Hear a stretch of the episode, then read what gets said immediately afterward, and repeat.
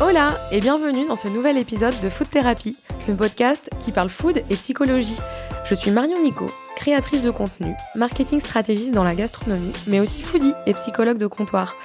Je partage ici mes analyses et explorations quant au lien entre nos émotions, notre état d'esprit, nos souvenirs et l'alimentation. J'enregistre cet épisode le premier jour de la phase de déconfinement et je me dis que cela tombe plutôt bien, car cela va nous permettre à mon invité et à moi de faire un petit bilan de ces deux mois passés à la maison, à s'alimenter en autosuffisance, si je puis dire. Entendez par là sans resto, avec une offre en livraison ou à emporter très limitée. Si on est certain d'une chose, c'est que pendant ces deux mois, on a plus cuisiné que jamais. Entre live Instagram, ateliers virtuels, partage de recettes de grands chefs, émissions culinaires à foison, on a même pu se sentir un peu envahi, comme moi, par cette déferlante de cuisine maison. Si certains y ont trouvé un nouveau rapport au produit, une manière de se reconnecter à la terre, à la matière brute, euh, la plupart y ont trouvé du réconfort. C'est le sujet d'aujourd'hui. Pourquoi cuisiner nous remonte le moral? Pour décortiquer nos habitudes alimentaires en confinement, tenter de comprendre le pourquoi du comment de cette habitude parfois devenue addiction, et analyser s'il s'agit d'une tendance, d'une thérapie passagère ou d'un changement fondamental de nos habitudes alimentaires, j'accueille Ligori Lecomte, chef du site Cuisine à Z, qui appartient au groupe M6, auteur et chroniqueur culinaire. Salut Ligori. Salut Marion. Comment tu vas? Bah écoute, ça va très bien. Premier jour de déconfinement. Pour l'instant, mon quotidien ne change pas par rapport à hier. Donc tout va bien. toujours, toujours confiné, mais déconfiné. Voilà, exactement. bon, alors je t'ai présenté comme euh, le chef euh, du site Cuisine à Z, mais tu es aussi euh, chef de cuisine, si je me trompe pas. le mieux, ce serait que bah, tu nous parles de toi, tu te présentes et que tu nous racontes un petit peu ton parcours. Eh ben oui, bah écoute, euh, tu as très bien fait les choses euh, jusque-là. Pour faire court, euh, au niveau de mon parcours, j'ai fait à peu près tous les types de restauration qui peuvent se faire, de la brasserie, du traiteur, du gastronomique, jusqu'à créer ma boîte de chef à domicile. et ensuite, j'ai donné des, enfin, j'ai été chef d'atelier cuisine pour les magasins Zodio.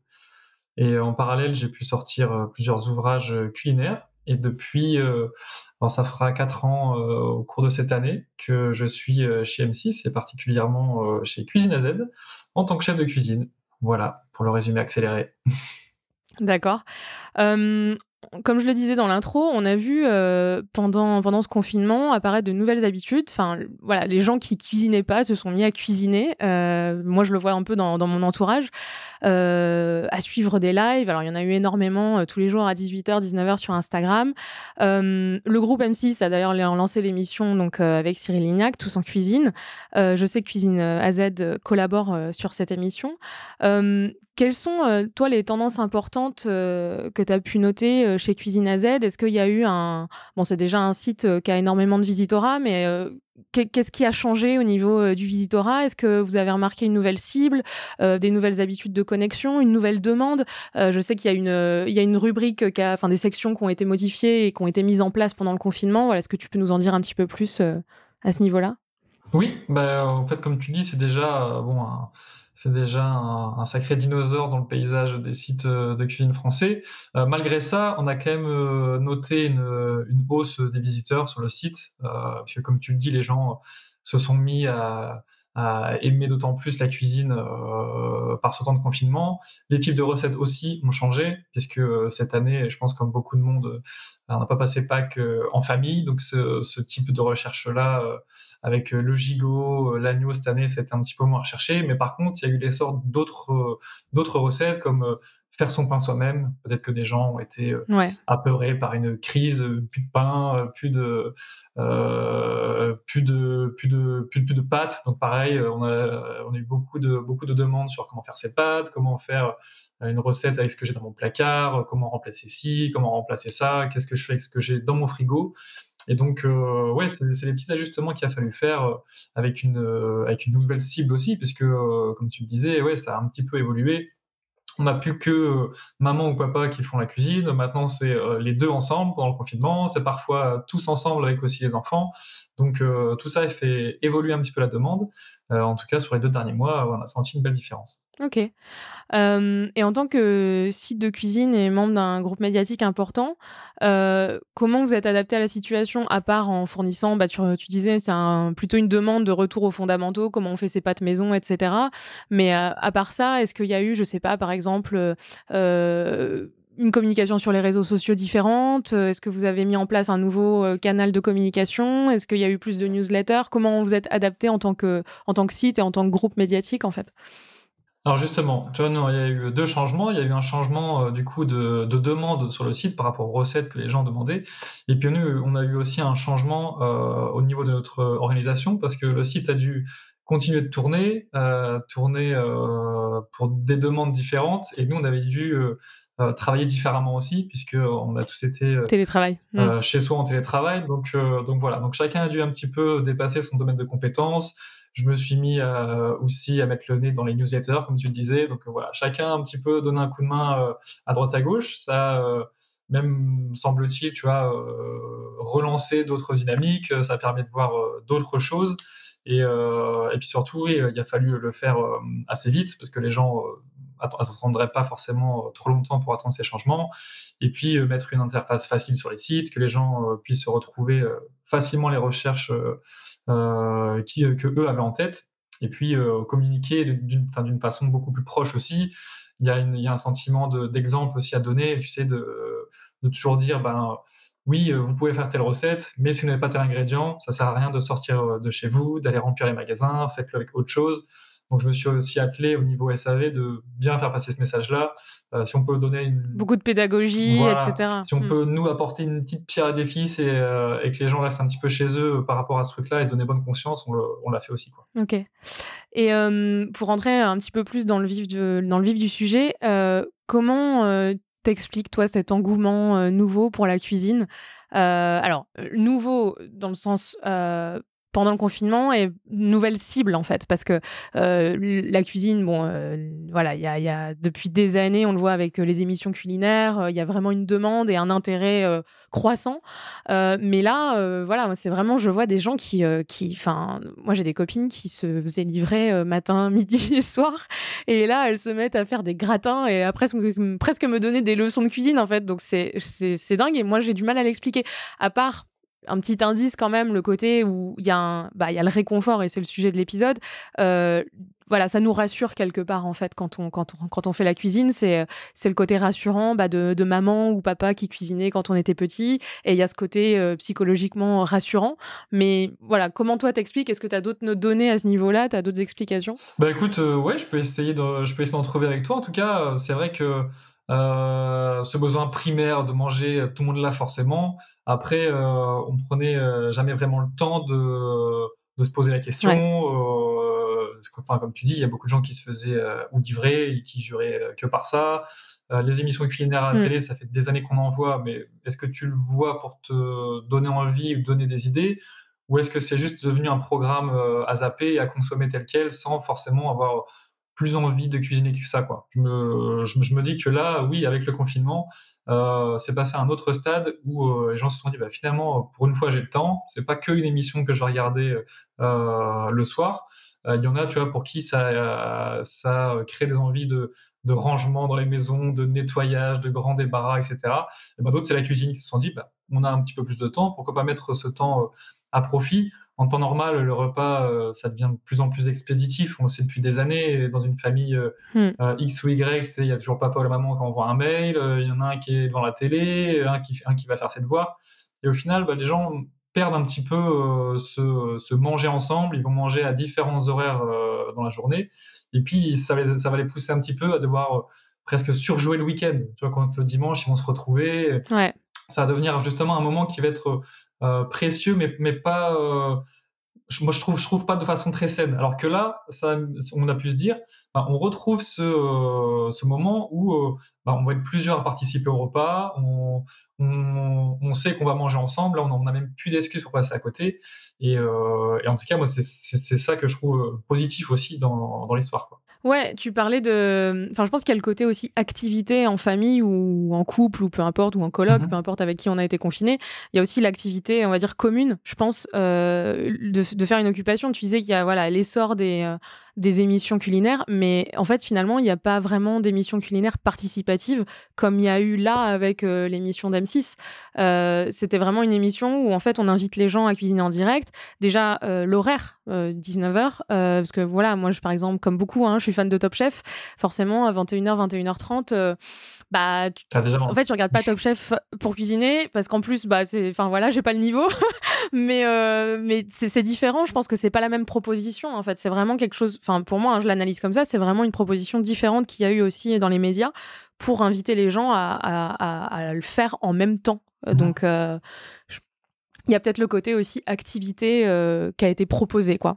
Ouais, voilà, c'est une première marche aussi. peut-être c'était c'était une façon pour les gens de se rassurer avant de, avant de plus tard faire les recettes par eux-mêmes, pouvoir s'inspirer et faire et le, et le, faire tout seul. Hein. C'est comme tout apprentissage. Au début, on ne sait pas le faire et qu'on se sent tout seul, on ne le fait pas partir du moment où on commence à être un petit peu accompagné, euh, au fur et à mesure, je pense que les gens prendront l'habitude, je l'espère, de, euh, de, continuer euh, dans ce sens-là. Bah, je pense que ça a été bien fait parce que c'est un peu aussi, on l'a démontré par l'exemple en fait, c'est-à-dire que les invités dans l'émission, par exemple, c'est c'est des gens qui savent pas forcément cuisiner, qui connaissent rien. Donc je pense aussi indirectement et inconsciemment, on se dit bon bah si lui il peut, moi aussi je peux faire un soufflé au chocolat quoi. Mmh. Euh, parce que finalement ça doit pas être si sorcier que ça. Il est en train de le faire en direct. Clairement là il y a pas de, il y a, y a, pas de truc quoi. Le mec est en train de le faire en direct, donc euh, moi aussi je peux le faire. Tu peux pas tricher. Non non mais c'est clair, tu as, tout, à fait raison. Hein. du coup. Euh, est-ce que vous avez des données par rapport à par rapport au, au ressenti des gens euh, par rapport à, la cuisine euh, pendant cette période difficile? Est-ce que euh, est-ce qu'on a fait des sondages ou est-ce qu'il y a des retours tout simplement de gens volontairement qui disent ah bah voilà c'est super ce que vous faites, ça m'apporte du réconfort ou ça m'a permis de me sentir moins seule? Quels sont les retours Enfin soit le groupe M6 en général, soit Cuisine AZ en particulier, mhm. qui a pu y avoir de la part de la, communauté ou, du visitorat en général? Ouais bah écoute on en a beaucoup. Moi je m'occupe aussi de tout ce qui va être service après vente, même si c'est un, grand mot pour un site euh, de cuisine. Mais en tout cas, j'ai beaucoup de retours sur, euh, sur les fiches recettes, sur ce que les gens ont vu sur le site en, termes de propositions euh, de, de, contenu. Ils se sont sentis. je pense, tu vois, il y a toujours une, une petite partie de. une petite partie de fierté aussi quand les gens l'ont fait chez eux. Tu parlais du, du lien social pardon, que ça a créé. Il y a eu le boom, tu sais, la mode des, des apéros visio sur, le sur les mois de confinement. Donc, euh, bah, finalement, mmh. c'est pas des choses. Euh, peut-être que si les gens avaient été euh, regroupés, ils auraient sorti chips, cacahuètes et, saucissons. Finalement, là, ils ont quand même été contents de faire quelque chose, de pouvoir le, montrer à leurs potes, à leur famille. et puis cette estime de soi, oui, important, comme toute matière créative, hein, que ce soit le dessin ou autre chose. La cuisine, une fois qu'on s'y met et qu'on et qu'on sait qu'on a réalisé quelque chose de bien, là, à partager avec sa famille, ou avec des euh, ou avec des ou avec des avec, des proches des amis. voilà euh, mm. en visio on reste quand même hyper fier de ce qu'on a fait là. Petit à petit on va y mettre euh, un petit zeste d'audace aussi d'aller un petit peu plus loin. Et, et, donc tout ça ouais je pense que en termes de réconfort de se faire du bien à soi comme on dit ça a joué un rôle en tout cas majeur là-dessus et puis en termes de en termes de témoignages forcément on a plein de gens euh, qui ont eu un quotidien, je pense, un peu moins facile que d'autres. Euh, moi, je ne peux pas me plaindre par rapport à d'autres gens qui étaient peut-être enfermés euh, seuls en appartement, sans balcon, qui se sentaient un petit peu seuls. des gens qui étaient parfois isolés, des gens du, du, milieu médical comme des infirmières, avoir à devoir un peu toutes, toutes ces choses-là qu'on met en avant pour un peu casser cette mauvaise dynamique ou cette, cette période un petit peu inédite, c'est c'est toujours positif. Y a même des mamans, tu vois, qui nous disent, bah, avec leurs enfants, ils peuvent aussi un petit peu rendre ça ludique et continuer ce qui a été euh, vu euh, euh, à l'école. C'est maintenant, il y a plein de petits potagers, on essaye de réapprendre aux enfants, bah, tiens, une carotte, ça pousse comme ça, et ça arrive pas dans le frigo directement, ou ça ne va pas, ouais. Mm. c'est pas juste fabriqué en supermarché, une carotte, ça pousse comme ça, et ben là, ils peuvent aller un petit peu plus loin, bah, la carotte, on sait comment elle pousse. Maintenant, on va, on va voir un petit peu comment on va, comment on va la manger, comment on va la cuisiner. Et, euh, donc, bah, ça, c'est aussi un super moyen euh, et c'est un super retour qu'on nous fait, euh, de pouvoir participer aussi un petit peu à ce, à ce surplus de, de formation ludique. Bah, tiens, une carotte, je la coupe en deux, combien de morceaux ça me fait? Ou bien je rajoute 100 grammes de sucre à 100 grammes de farine, combien ça me fait? Enfin, il, y a, y a eu plein de, plein de choses qu'on nous a dit qui nous font énormément plaisir. On se sent aussi utile sur ce qu'on fait là, parce qu'on le fait pas. alors on peut le faire très bien, mais quand on a des retours positifs comme ça, c'est forcément encore plus motivant pour la suite et pour continuer. Ok.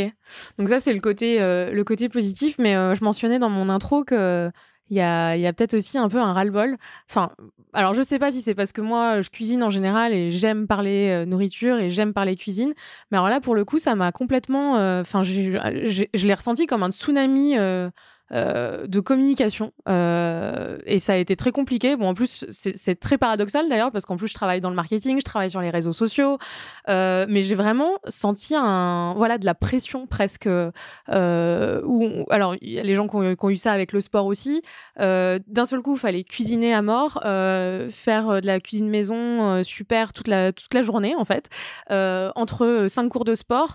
Et je me dis, bon, bah encore ça va, moi, j'ai pas d'enfants, j'ai pas d'école à la maison à faire, mais je, m'imagine en fait à la place ben, des, mamans et des papas qui, euh, qui, subissent la même chose. Et je me dis, mais, mais l'horreur.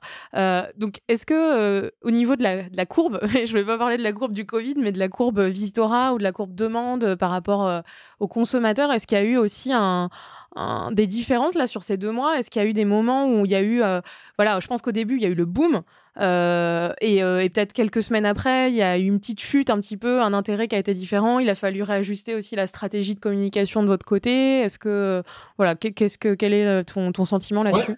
Euh, bah alors écoute, là forcément on, en sort tout juste, donc c'est un petit peu délicat de faire un bilan, te dire est-ce que euh, ça va se prolonger après le confinement. Je n'ai pas encore assez de recul là-dessus hein, sur sur cette sortie.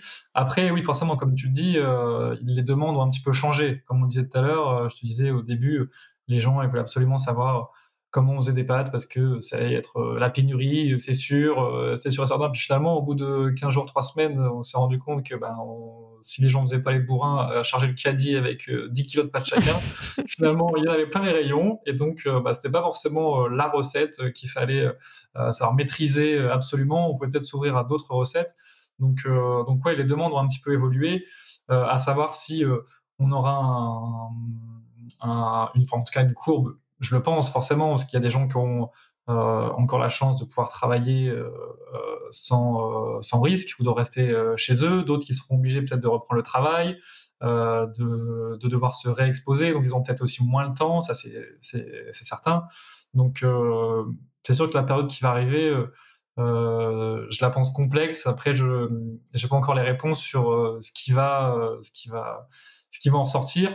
Euh, en tout cas, oui, c'est sûr que quand on est déjà et qu'on baigne déjà dans la, dans la cuisine et dans le, food, on s'est rendu compte que là, pendant deux mois, euh, on, on, baignait dedans et, euh, et c'était presque, c'était presque je vais pas dire angoissant, mais euh, mais euh, mais oui. ouais, si, il y avait une petite angoisse quand même. Enfin, c'était ouais, c'était prenant quoi. Enfin, vraiment. enfin, moi, je l'ai vécu comme ça. Donc après, tout l'intérêt de, de, vraiment attraper les infos que qu'on veut, tu sais, par rapport à son niveau, à ses envies, y aller à son rythme, et puis pas se mettre une pression énorme parce que je pense qu'il y a aussi d'autres choses à faire à côté. Euh, qui sont essentielles. Hein. on peut aussi appeler ses proches, voilà, savoir comment comment vont quand même ses voisins. Euh, sans devoir se mettre une pression de devoir faire euh, à manger pour 150 personnes euh, tous les jours à la maison et de poster absolument une photo pour être. En tout cas, il ne faut pas le voir comme un côté tendance auquel il fallait absolument accrocher. Quoi. enfin, en tout cas, j'espère que ça serait plus une prise de conscience profonde sur ce qu'on veut faire et, et, moins, et moins cet effet de mode juste pendant le confinement. Et, et, du coup, toi, tu penses après, c'est un avis personnel et comme tu le dis, c'est un peu difficile. On n'a pas suffisamment de recul sur la situation, mais euh, mais voilà, c'est des, des, sujets. Je vois, il y avait encore un sujet dans le Monde ce matin où ça, justement, ils, ils essayent un petit peu. Euh, il y a des sociologues qui font des études sur euh, voilà alimentairement comment ça va nous changer. Mmh. toi, tu penses que ça a changé quelque chose ou tu, ou tu penses que c'est simplement, voilà, euh, la plupart des gens, euh, principalement, c'était une activité pendant le confinement Ou est-ce que vraiment nos... Enfin, voilà, faut aussi tenir compte du fait que va certainement y avoir une baisse de revenus, euh, des gens qui ont perdu leur travail, les restaurants, ben, pour l'instant, il n'y a pas de date de réouverture. la, bon, la food delivery, hein, ça, ça, ça a continué et ça a repris, mais bon, voilà, quand on est à la maison, est-ce que on a aussi autant envie de se faire plaisir avec du food delivery, je sais pas. Mhm. Euh, là, il y a un petit peu une reprise. Je vois euh, des gens qui commencent à recommander dans leur resto, ils font du takeaway ou font du food delivery, mais c'est plus aussi un, espèce de soutien économique à leur, à leur petit commerce. toi, personnellement, tu vois ça comment? Tu penses que ça, ça c'est une habitude alimentaire qui va. Enfin, on a converti des, des gens qui n'avaient pas la, la religion food ou, euh, ou c'est. Euh, c'est juste un, quelque chose de passager? Non, mais c'est sûr que de toute façon, il va y avoir des changements euh, qu'on va découvrir. forcément, j'ai plein de copains à qui je pense qui ont des restaurants qui ont dû soit fermer, stopper l'activité ou, ou, la faire évoluer, comme tu disais, avec, avec des préparations à emporter.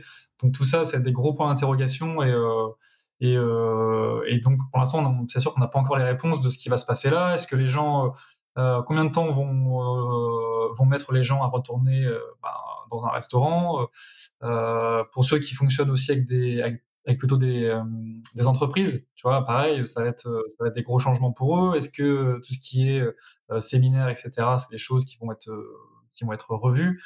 Donc, euh, donc tout ça, ouais, côté pro, j'avoue que c'est euh, c'est assez flou encore pour l'instant. Euh, je ne sais pas du tout comment ça va se passer. D'un point de vue plutôt perso, en tout cas chez les particuliers, euh, on m'a souvent demandé, alors oui, on va prendre du poids avec le confinement, à faire que manger, etc. Euh, et je leur ai déjà répondu que ben, non, en fait, là, le, but du confinement, même si vous mangez plus, mais que c'est des choses que vous avez fait vous-même avec des produits qui sont sans additifs, euh, sans euh, graisse, euh, etc., supplémentaires ou saturés, logiquement, vous êtes censé vous faire du bien aussi. Donc, donc il ne faut pas voir cette. en tout cas, j'espère que maintenant, plutôt que d'aller acheter une boîte de pâtes, je sais pas, aux crevettes en supermarché, et ils se diront bah, peut-être, bah tiens, moi, je vais juste à cuire des crevettes, mes pâtes, y mettre un peu de curry, et puis ça sera aussi très bien pour toute la famille. Donc, donc ouais, je pense que j'essaie de, de, me fixer plutôt, ouais, en, termes d'espérance euh, pour les particuliers euh, qui prennent conscience euh, de ces choses-là, qu'il y a plein de légumes bruts près de chez eux, qu'on peut en trouver facilement et, et, que ça change en tout cas cette petite conscience à ce niveau-là. Quoi. Ouais, qui est une acquisition des best, des best practices un peu, mmh. quoi, qui a été faite. C'est ça. entre guillemets. Ouais on parlait de, réconfort et un peu de. Moi, je, je parlais de thérapie passagère. Euh, le podcast s'appelle Food Therapy. Toi, ça t'évoque quoi euh, comme euh, ce nom? Bah, Écoute, ça me plaît énormément parce que j'ai souvent l'habitude de dire qu'on est ce que l'on mange. donc, comme je te le disais là, une fois qu'on regarde notre assiette, je pense que ça nous ressemble beaucoup et ça nous fait Enfin, c'est même plus, euh, c'est même plus dit. Hein, c'est prouvé que, que c'est aussi euh, presque médical d'avoir euh, de bonnes choses dans l'assiette. c'est le premier médicament. Donc, donc, donc ouais, c'est en, en, plein dans le mille, surtout dans cette période. Ouais.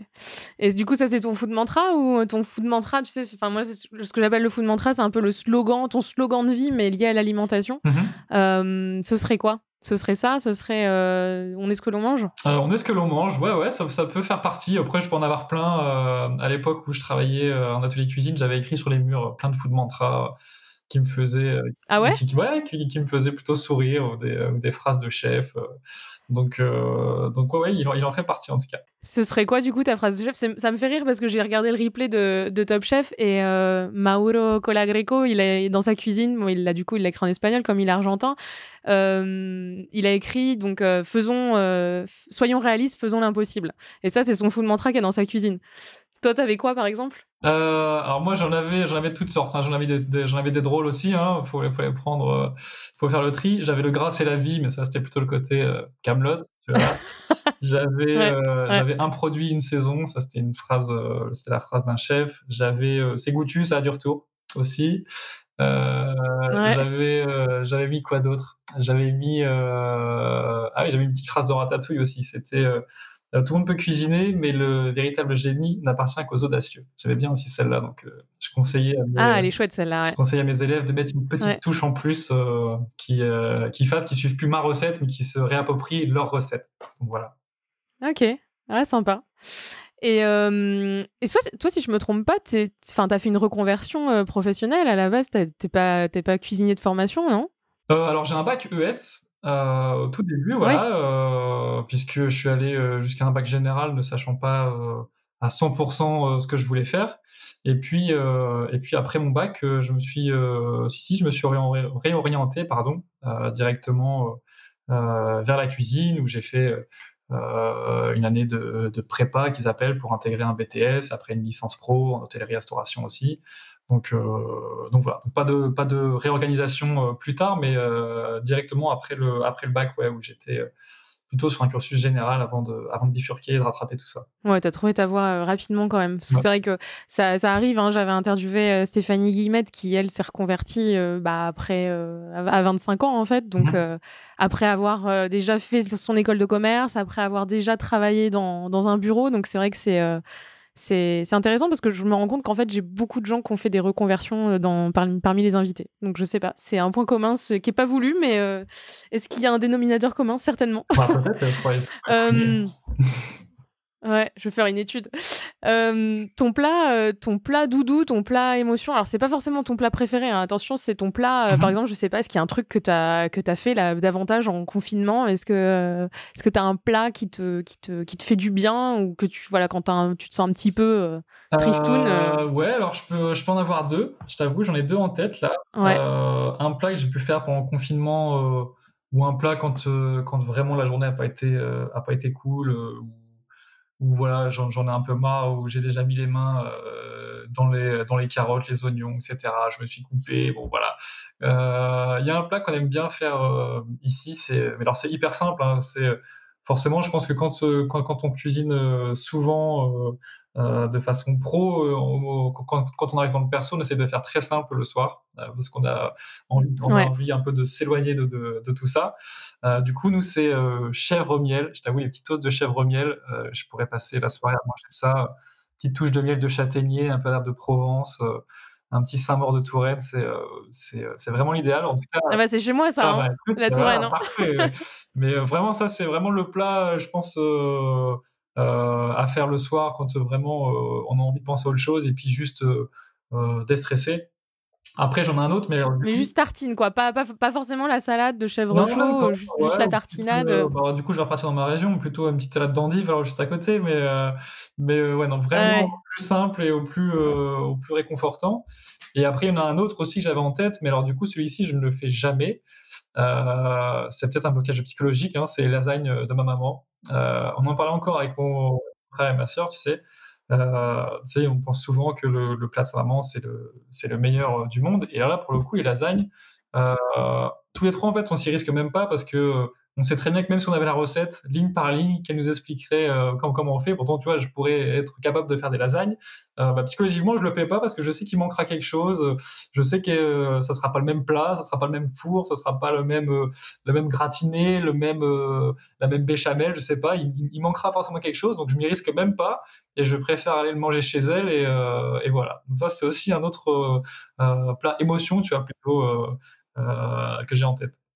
Euh, ouais, bah justement, ça c'est un peu. Enfin, j'en ai, je l'ai évoqué quasiment dans tout, euh, dans tous les podcasts, dans tous les épisodes, parce que c'est, ça vient de là l'idée de food thérapie. Je me suis dit, mais en fait, déjà tous les invités, leur plat euh, doudou, c'est un plat de l'enfance. Mmh enfin, je, crois que je suis, je suis vraiment sur du 100% là. Mhm.